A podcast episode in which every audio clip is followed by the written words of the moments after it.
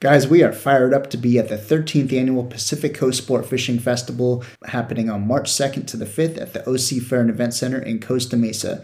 Tackle, fishing reports, fishing boats, amazing seminars, everything's going to be at this show. Make sure not to miss this one. Plus, we're going to have a booth for the Doc Talk podcast, recording live podcasts throughout the day, so make sure you stop by. Not to mention, we are giving away a show package at CCA. $60 gets you entry to the show, a tote bag, one year membership to CCA, and loaded whip with goodies from our sponsors. Be sure to check us out. Check out that show package at ccacalifornia.org. Register today for it or stop by the CCA booth outside the show whenever you go to the show and take advantage. We'll see you guys there.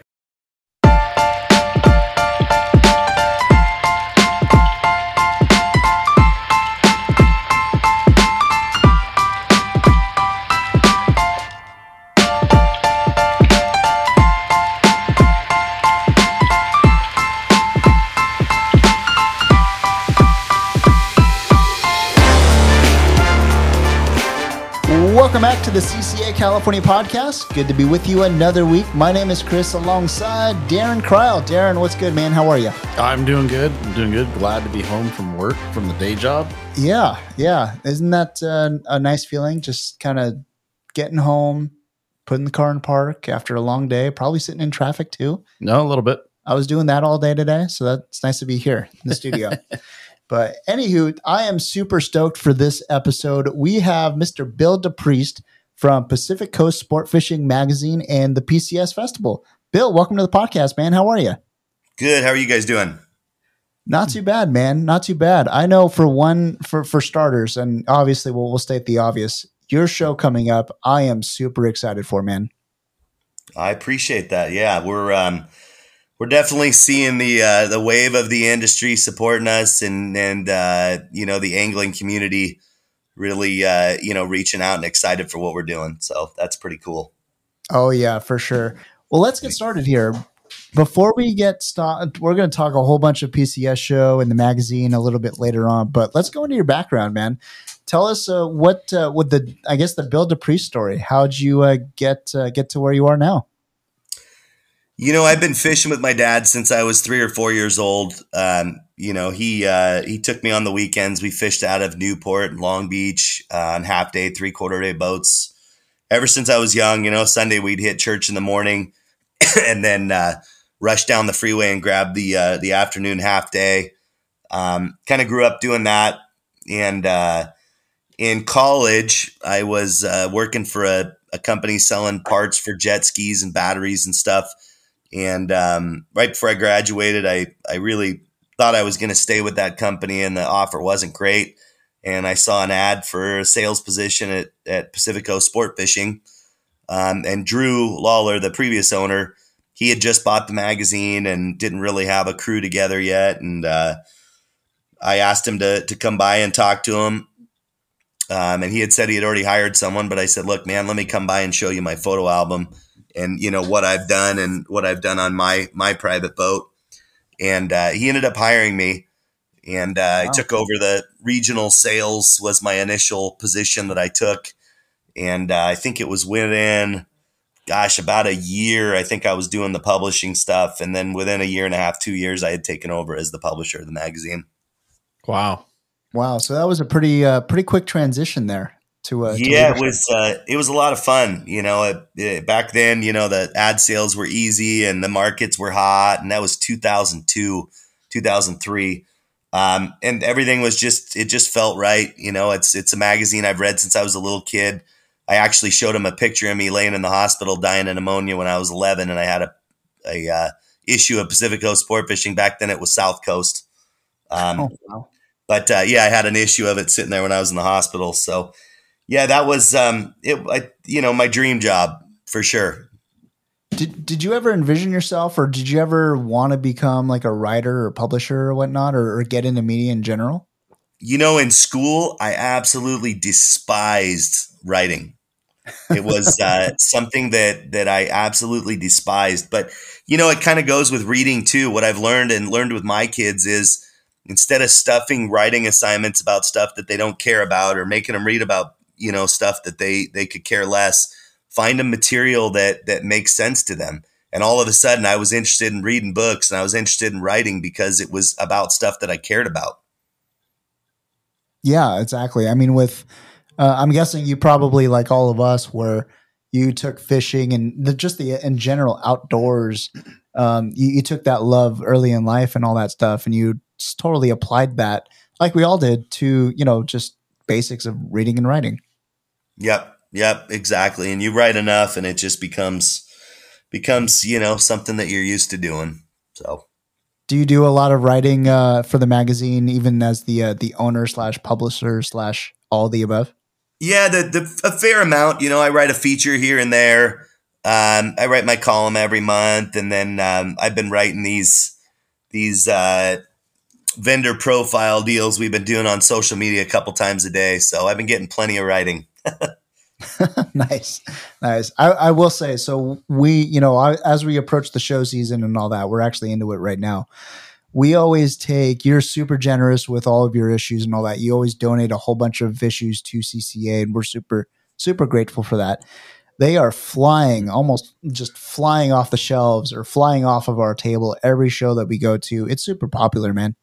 That's good. Like to hear that. Yeah. yeah. I mean, just with because I always it seems to me like I'm always seeing all of the it's almost like a local Southern California flavor where I'm seeing um, you know you, you know you, you name it Benny Florentino on one issue and then I've seen Bob Hoose on another issue and all that stuff. Guys that we kind of all know in the industry and have their it's almost like one of those things where getting on the cover of PCS is almost a goal of, of all of ours to be honest. That's funny yeah, yeah. it's, it's funny, but it's true. you know, I'll tell you, in all the years that that I've worked there, which is I don't know, 22, 21 years, whatever it is, uh, even mm-hmm. before I owned it. Um, that's one of the things is I put so many of my buddies on the cover, and I always laughed at what a, and also some of my clients that come on my charter boat or whatever, but it, how much it meant to people. You know, it's pretty cool, special. Mm-hmm when it comes to like the issues of the magazine and all that in in the content wise at least it's it's a pretty good mix of everything from you know obviously i've seen from sword fishing to bass fishing to all the above and all that stuff. You do a pretty good mix of, of everything covering issue after issue.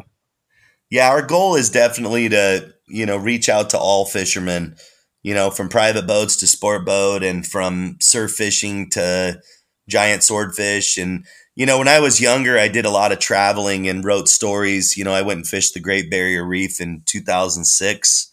Um, I've done, you know, Panama so many times and Prince mm-hmm. Edward Island, and Nova Scotia, and, you know, North Carolina and Hawaii. And we just, I really was interested in seeing other fisheries um, and learning from the guys that are the best at those fisheries.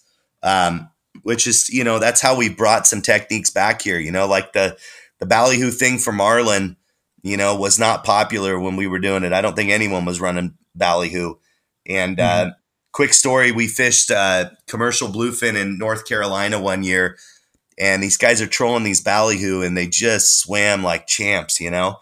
And uh, I asked the captain, I said, "Man, where are you guys catching these? You know, they live inshore, offshore." And uh, he looked at me and he goes, "Ballyhoo don't live here." And a light switch clicked in my brain, and it was like, "Dude, is all this is is a silver bait fish." It doesn't mm-hmm. matter where you are in the world, it's a silver bait fish that swims really well and holds up to the conditions. So we kind of took our knowledge from them on swimming them, and then we took the knowledge of fishing dead baits from the Great Barrier Reef, kind of put two combinations together in the way we fish them and the way we um, react when we get a bite. And our percentages were just ridiculous. I mean, we weighed in two of the largest marlin I think uh, ever weighed in by a boat at the the Catalina Classic one year fishing ballyhoo and guys started kind of looking at us like, "What are these, you know, dumbos doing?" so, it was pretty cool. Oh, that kind of stuff's fun, you know. And I grew up, you know, going back to to uh, Fort Lauderdale and helping one of my good good friends that's a commercial swordfish guy back there, and learned that that nighttime fishery for years, and then uh, started learning that deep drop thing. It was back when JetBlue. Uh, they were doing 99 bucks round trip to Fort Lauderdale so dad and I would hop on a plane Friday night at 11 o'clock at night, land in Lauderdale, you know, five, six in the morning, whatever it was, and we'd swordfish and, and help him for two days. And then I'd be back to work uh, Monday morning, 9 a.m. Oh my gosh. That that's dedication in itself, man. yeah, that's the thing when this deep drop thing came out, you know, it's exciting and everything, but people have no clue how much time I put into understanding those fish and spending time back in Florida and picking the brains of people and just really understanding that fishery, you know? We had a guest on uh, the last episode that spent weeks trying to catch one out here. Mm-hmm. And he said that he goes, it's just a way you have to understand the fishery to catch them. Yeah, and they have to be there. That's the other thing is, you know, I've taught a lot of people on my charter boat how to do it. And I think, you know, out of probably a dozen guys, probably 10 or 11 have caught their fish on their own boats. But again, if they're not there, you can't catch them. You know, yeah. you got to be got to be where those fish are. Yeah, that's actually a good point. Well, since we're on this topic of swordfish, I know you have made a huge name for yourself in the swordfish uh, fishery and all that stuff off of uh, off of Southern California and all that. Where I remember just you know not even like last year, the last couple years actually, where it's just sword sortie after sortie after sortie. You've got this thing dialed in, man. Well, the wild part is that you know back when we were running back and forth to Lauderdale, we started this deep drop thing back then. You know that was 2000. I don't know when that was five 2004 um, we we put in like 25 days in one season, and there was a major issue with giant squid. And mm-hmm. every bait, when it hit that zone, every bait was chewed up within 30 seconds. And it didn't matter what bank you were on, where you were, it was ridiculous. We finally hooked one and pulled the hooks about halfway up. And uh, I had not caught a deep drop fish in Florida yet. I had just done nighttime and uh, the fish barely pulled, didn't do anything, came to the surface and fell off. And we didn't believe it was a swordfish. Then I went back to Lauderdale and got my first deep drop fish was a, a 300 pounder, and the fish fought exactly the same. And I went, wow, you know, that was a swordfish. It was crazy. Huh. So we put in a lot of time. You know, if if if that squid comes back here, it's going to be a it's going to be an extremely tough fishery. Um, guys are going to have to do. We played around with a lot of ideas. If that happens, we'll we'll come out with some stories about it. But we were mm-hmm. stuffing uh, giant squid strips up in rubber shells of squids, and we we did a lot of things to try to avoid those squid. So mm-hmm. it was tough. Well, so you you mentioned something where uh, it's almost like it, you started or, or, that whole method, the deep drop, started out on the east coast of Florida or in Florida rather, and you know twenty odd years ago almost. Do you see that happen on quite a bit where you have trends out east moving their way towards the west or vice versa and all that? You know, it's interesting because, you know, you talk to guys on the East Coast, they'll tell you that they invented kite fishing, but then you go back to the tuna club and they were fishing kites in 1900. So, right. It's uh it's a tough thing, you know. I don't even know that the deep drop thing uh wasn't being done here years ago. You know, you look back through the old um Frederick Holder books from the Tuna Club, and there's pictures of big eye threshers. Um, mm-hmm. There's species that don't live on the surface that are in some of these photographs that I'm still trying to figure out. You know, were they fishing at night? Were they fishing mm-hmm. deep with with weights? Um, I think the guys kept it pretty quiet, but yeah, I would say so. I mean, look at the ballyhoo thing. You know, when we started fishing them in the tournaments, um, I don't think any other boat had one even on their boat. And uh, I bet you now, if you win a, a, a Marlin Day in SoCal, I bet you more than half the boats are are either trolling ballyhoo or have them on board. Hmm, that's interesting. Super interesting. Well, so let's.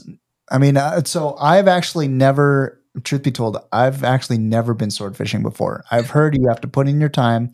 I heard it's a long. It's almost. It, it's as you know. We had Nate Winicki. Uh, I think that's how you pronounce his name. Nate from uh, from Pacific Coast Bait and Tackle on last week, and he was talking about sword fishing and all that, and it just putting in time, and it's it, it's almost a lot of boring days on the water too. Well, it's like a to me, I I kind of push the the slot machine fact, right? So. Okay.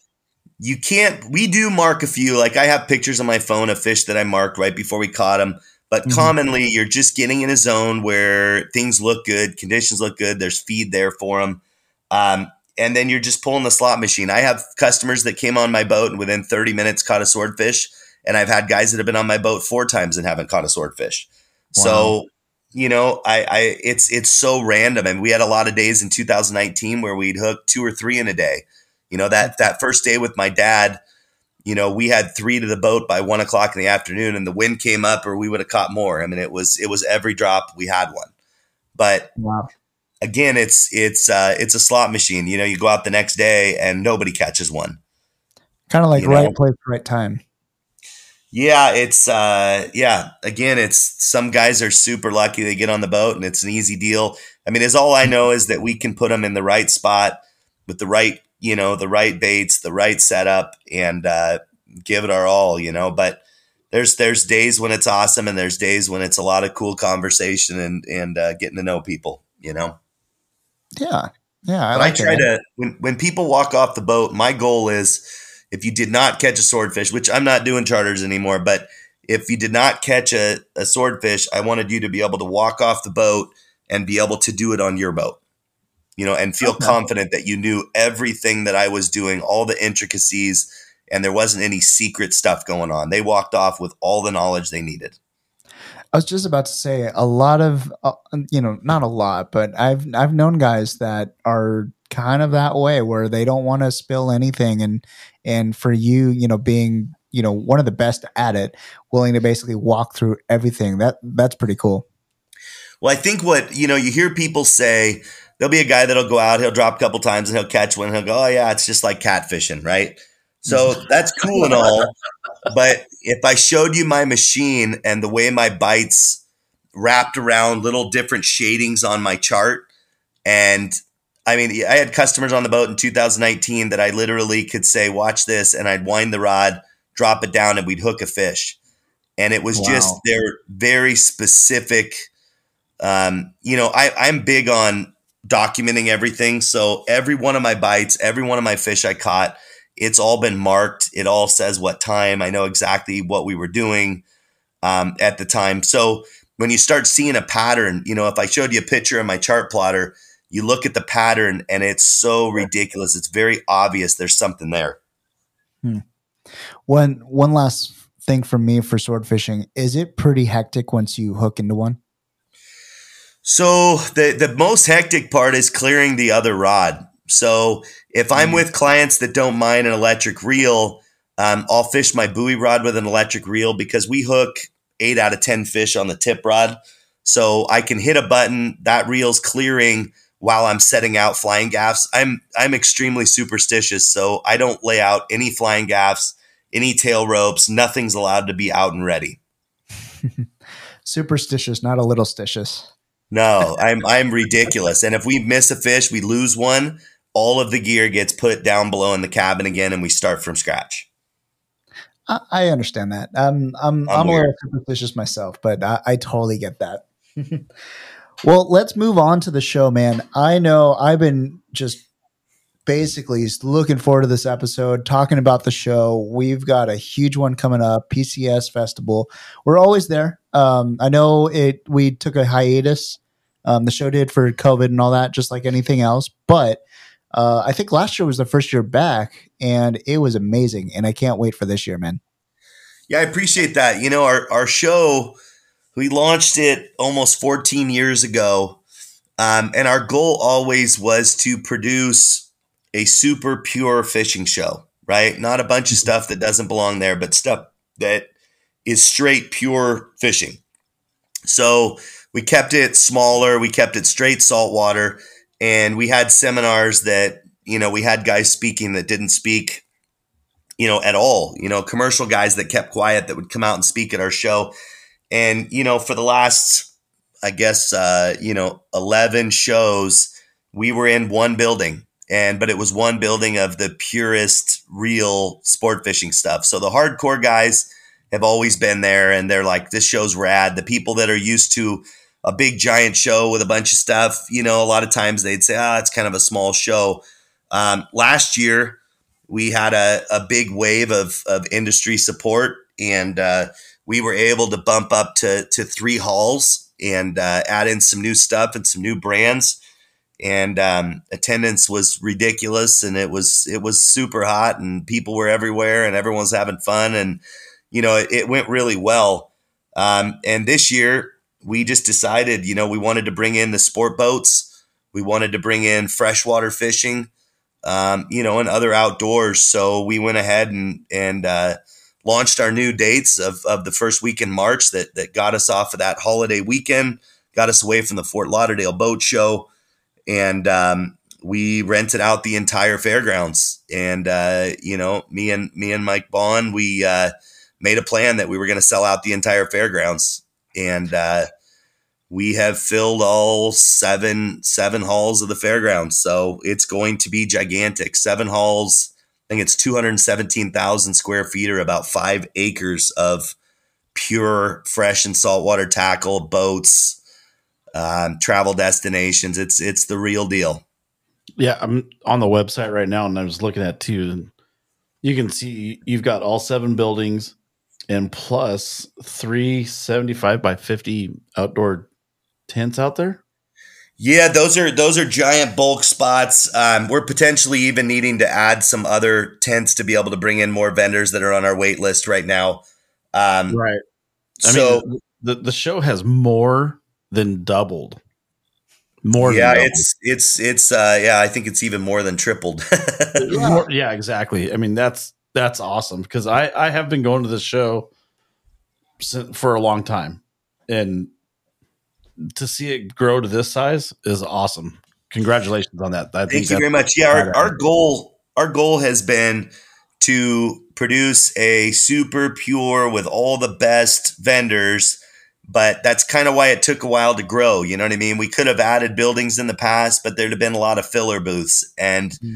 we just don't do that. You know, our mm-hmm. our goal is for somebody to walk in, and every booth they walk up to is like, "Wow, that's something I'd be interested in." Um, so now the show has turned into it's going to take you more than one day to get through that show. I can tell you. Yeah, I mean, I'm uh, like Darren. I'm looking at the uh, the map right there. Uh, that's just a lot of space, and it's completely filled to the brim. I, I can't. Eh, not to mention, we even we didn't even mention you added an extra day too, which is awesome. Yeah, we added that Thursday, and then so we've always kind of believed that people don't want to be at a show. I know our vendors don't till nine o'clock at night or anything, so we've kept our hours very um, you know vendor friendly. So this year we added till till seven o'clock. Um, that way the guys can come after work still. You know what I mean? We're given that opportunity um, and being open Thursday uh, as well. So we got that fourth day, extended the hours by um, you know a couple hours there to to help those guys coming after work. We want everyone to have the opportunity to to join us there. So. Yeah, this is going to be epic, man. I mean, I know when it comes to the show, I've always enjoyed the PCS show because it was. It, it, you're exactly right. Where it was just pure fishing and everything that I would ever be interested in. Not to mention the location, Orange County. I mean, that's right in the middle of Southern California. Yeah, the Orange County, the Orange County location is so cool. The fairgrounds is so easy to get to. You go right down the 55 freeway, get off at Fair, make your first ride into the the first parking lot this year, and you're there. You know, it's as simple as it gets. Um, I think, uh, and again, it's it's an easy drive from Inland Empire, easy drive from LA, easy drive from San Diego.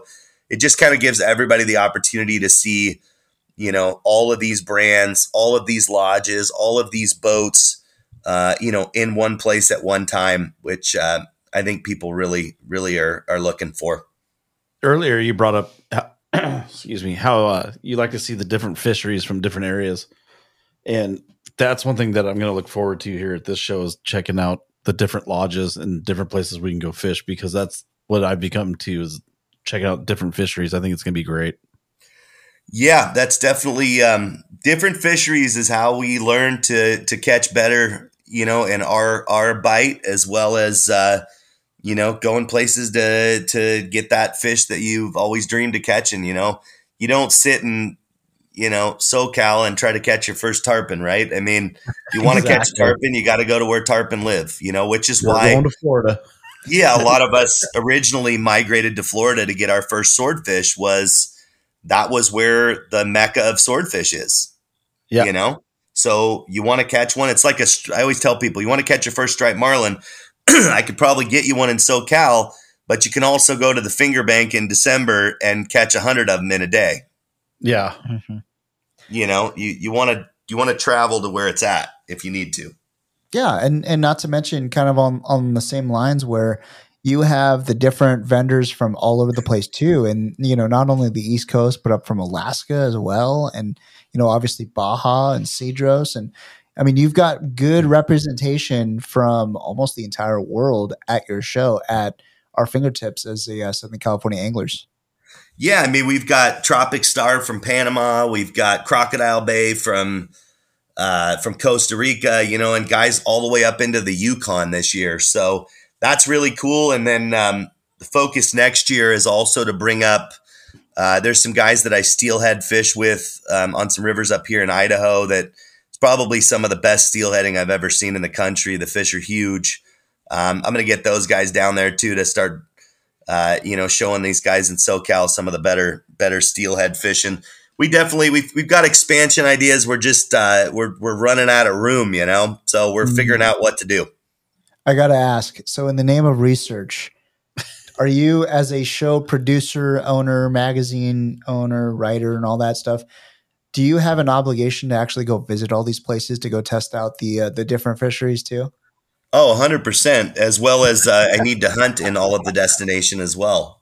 That's fair. That's fair. That must. You know, I uh, will tell you, you know, I personally and my family, we just love the outdoors so much. You know, we do everything from small bird hunting all the way up to big game. And we fish from fly fishing for trout in the streams all the way up to the, the biggest swordfish and bluefin. You know, it's just Mhm. when you love the outdoors and it's the life that you live and it's the life that you've chosen to feed your family with, um, there's a different passion there, I think, than, um, you know, it's just, it's, it's in our blood. Yeah, and that passion is just pure. I mean, it's coming out in this whole show too because you've extended, you know, al- almost extended the whole. um Gosh, the word would be, I guess, bandwidth of the show where it it used to be just one building, and you've pro- you've progressively built it into what it is now, seven buildings. I mean, Yeah, you- and, you and the and the variety now, you know, bringing in the bass fishermen and bringing in the swim baits and the different bass brands and having guys like Butch Brown come out to speak, who's like the you know the big bass king, and and bringing out you know Bishop Tourism and High Sierra's guides, and you know we're we're bringing in all the from the trout stuff all the way up to the the biggest big game. You know, it's it's available for everyone and same with the sport boats. You know, the the support of the sport boats has been absolutely um, humbling this year. You know, we have I think we have just about every landing from you know H and M being the farthest south. You know, up past Santa Barbara. You know, Santa Barbara landing. So we Mhm. just um, you know everything from half day trips to most of the long range boats are joining us. You know, the Red Rooster, the Independence, the Intrepid, uh, the Searcher. You know, these guys are all going to be with us in one place. Um, you know, for you guys to come out and ask questions and book trips and and to be honest with you, you know, just furthering the knowledge of fishing and having the the kids trout pond for the kids and just you know the importance of continuing to bring new blood into this. You know, I have I have three sons. They're older now. They're 15, 13 and 9. But uh, you know, my kids grew up in this industry. They grew up catching fish with me and learning and fly fishing and going to Alaska on trips with me and you know, when you instill that into a kid, you know, it never gets out of them.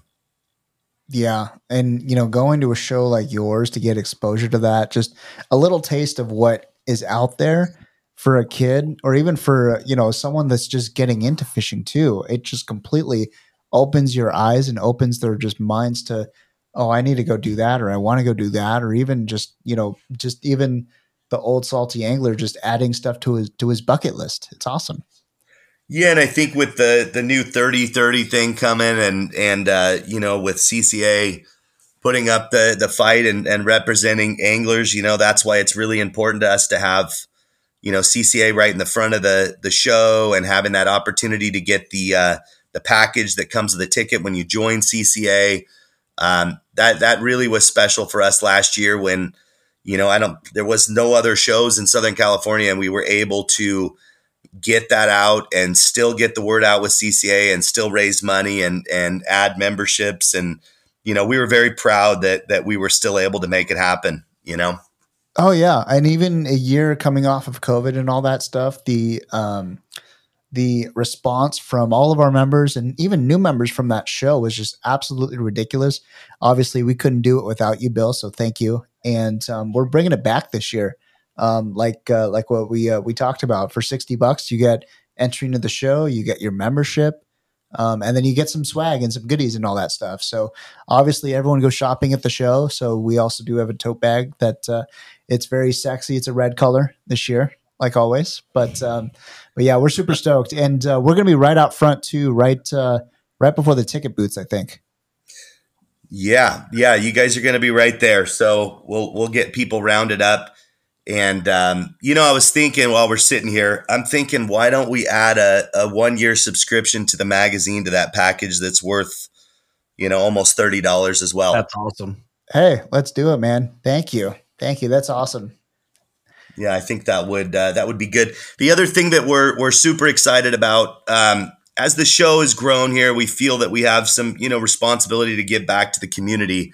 So um, there's a there's a uh, charity that's close to my heart, which is called War Heroes on Water.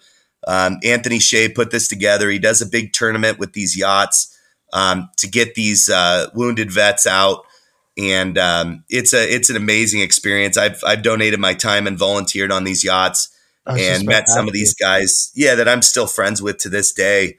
Um, so we're doing a um, a fundraiser, uh, kind of a mixer with our vendors on Friday night to raise money, silent auction. Um, and the silent auction is going to be open to the public. So as soon as we get everything up, we'll we'll release that link so you guys can bid on stuff. Um, oh, and cool. we're just going to make it a fun evening for our vendors to celebrate uh, the success of the show and uh, raise money for these these extremely special heroes that that need to be taken care of. That's going to be epic. That's going to be an epic night, and I, you know, and it's going to be right inside or in the courtyard or something, and you know that, that's going to be a fun night, man. And it, you know, it couldn't go to a better cause too. I know um, a good friend of all of ours, Robbie Gant. I know he donates his time and and um, and uh, his skill set in every year in that tournament. I think you do too, as well, right? Yep. When I when I can put the dates together. Um, mm-hmm. Last year, the dates were released a little bit later, and I already had charters, but yep, I'll be back on boats again this year. I've heard it's ep- it's been like just an epic experience just to be there and to help these guys out. Yeah, at the end of the day, the the life changing experience of of experiencing, you know, sitting on anchor with these guys and listening to them talk, and uh, you know, a lot of this stuff doesn't get out to the public, and uh, these guys come back and and they're dealing with some serious stuff, and you know, to be real honest, it doesn't look like the government takes care of them like they should. Mm-hmm. And uh, you know, it's it's the public needs to needs to support these kind of things because we have our freedom because of these guys. You know. Yeah. Yep. Absolutely. It's the least we can do. Yep. Absolutely. Well, awesome. Guys, we will continue this conversation on the Dock Talk podcast. Make sure to go follow that and subscribe to that podcast for part two of this interview. And we will see you guys next week.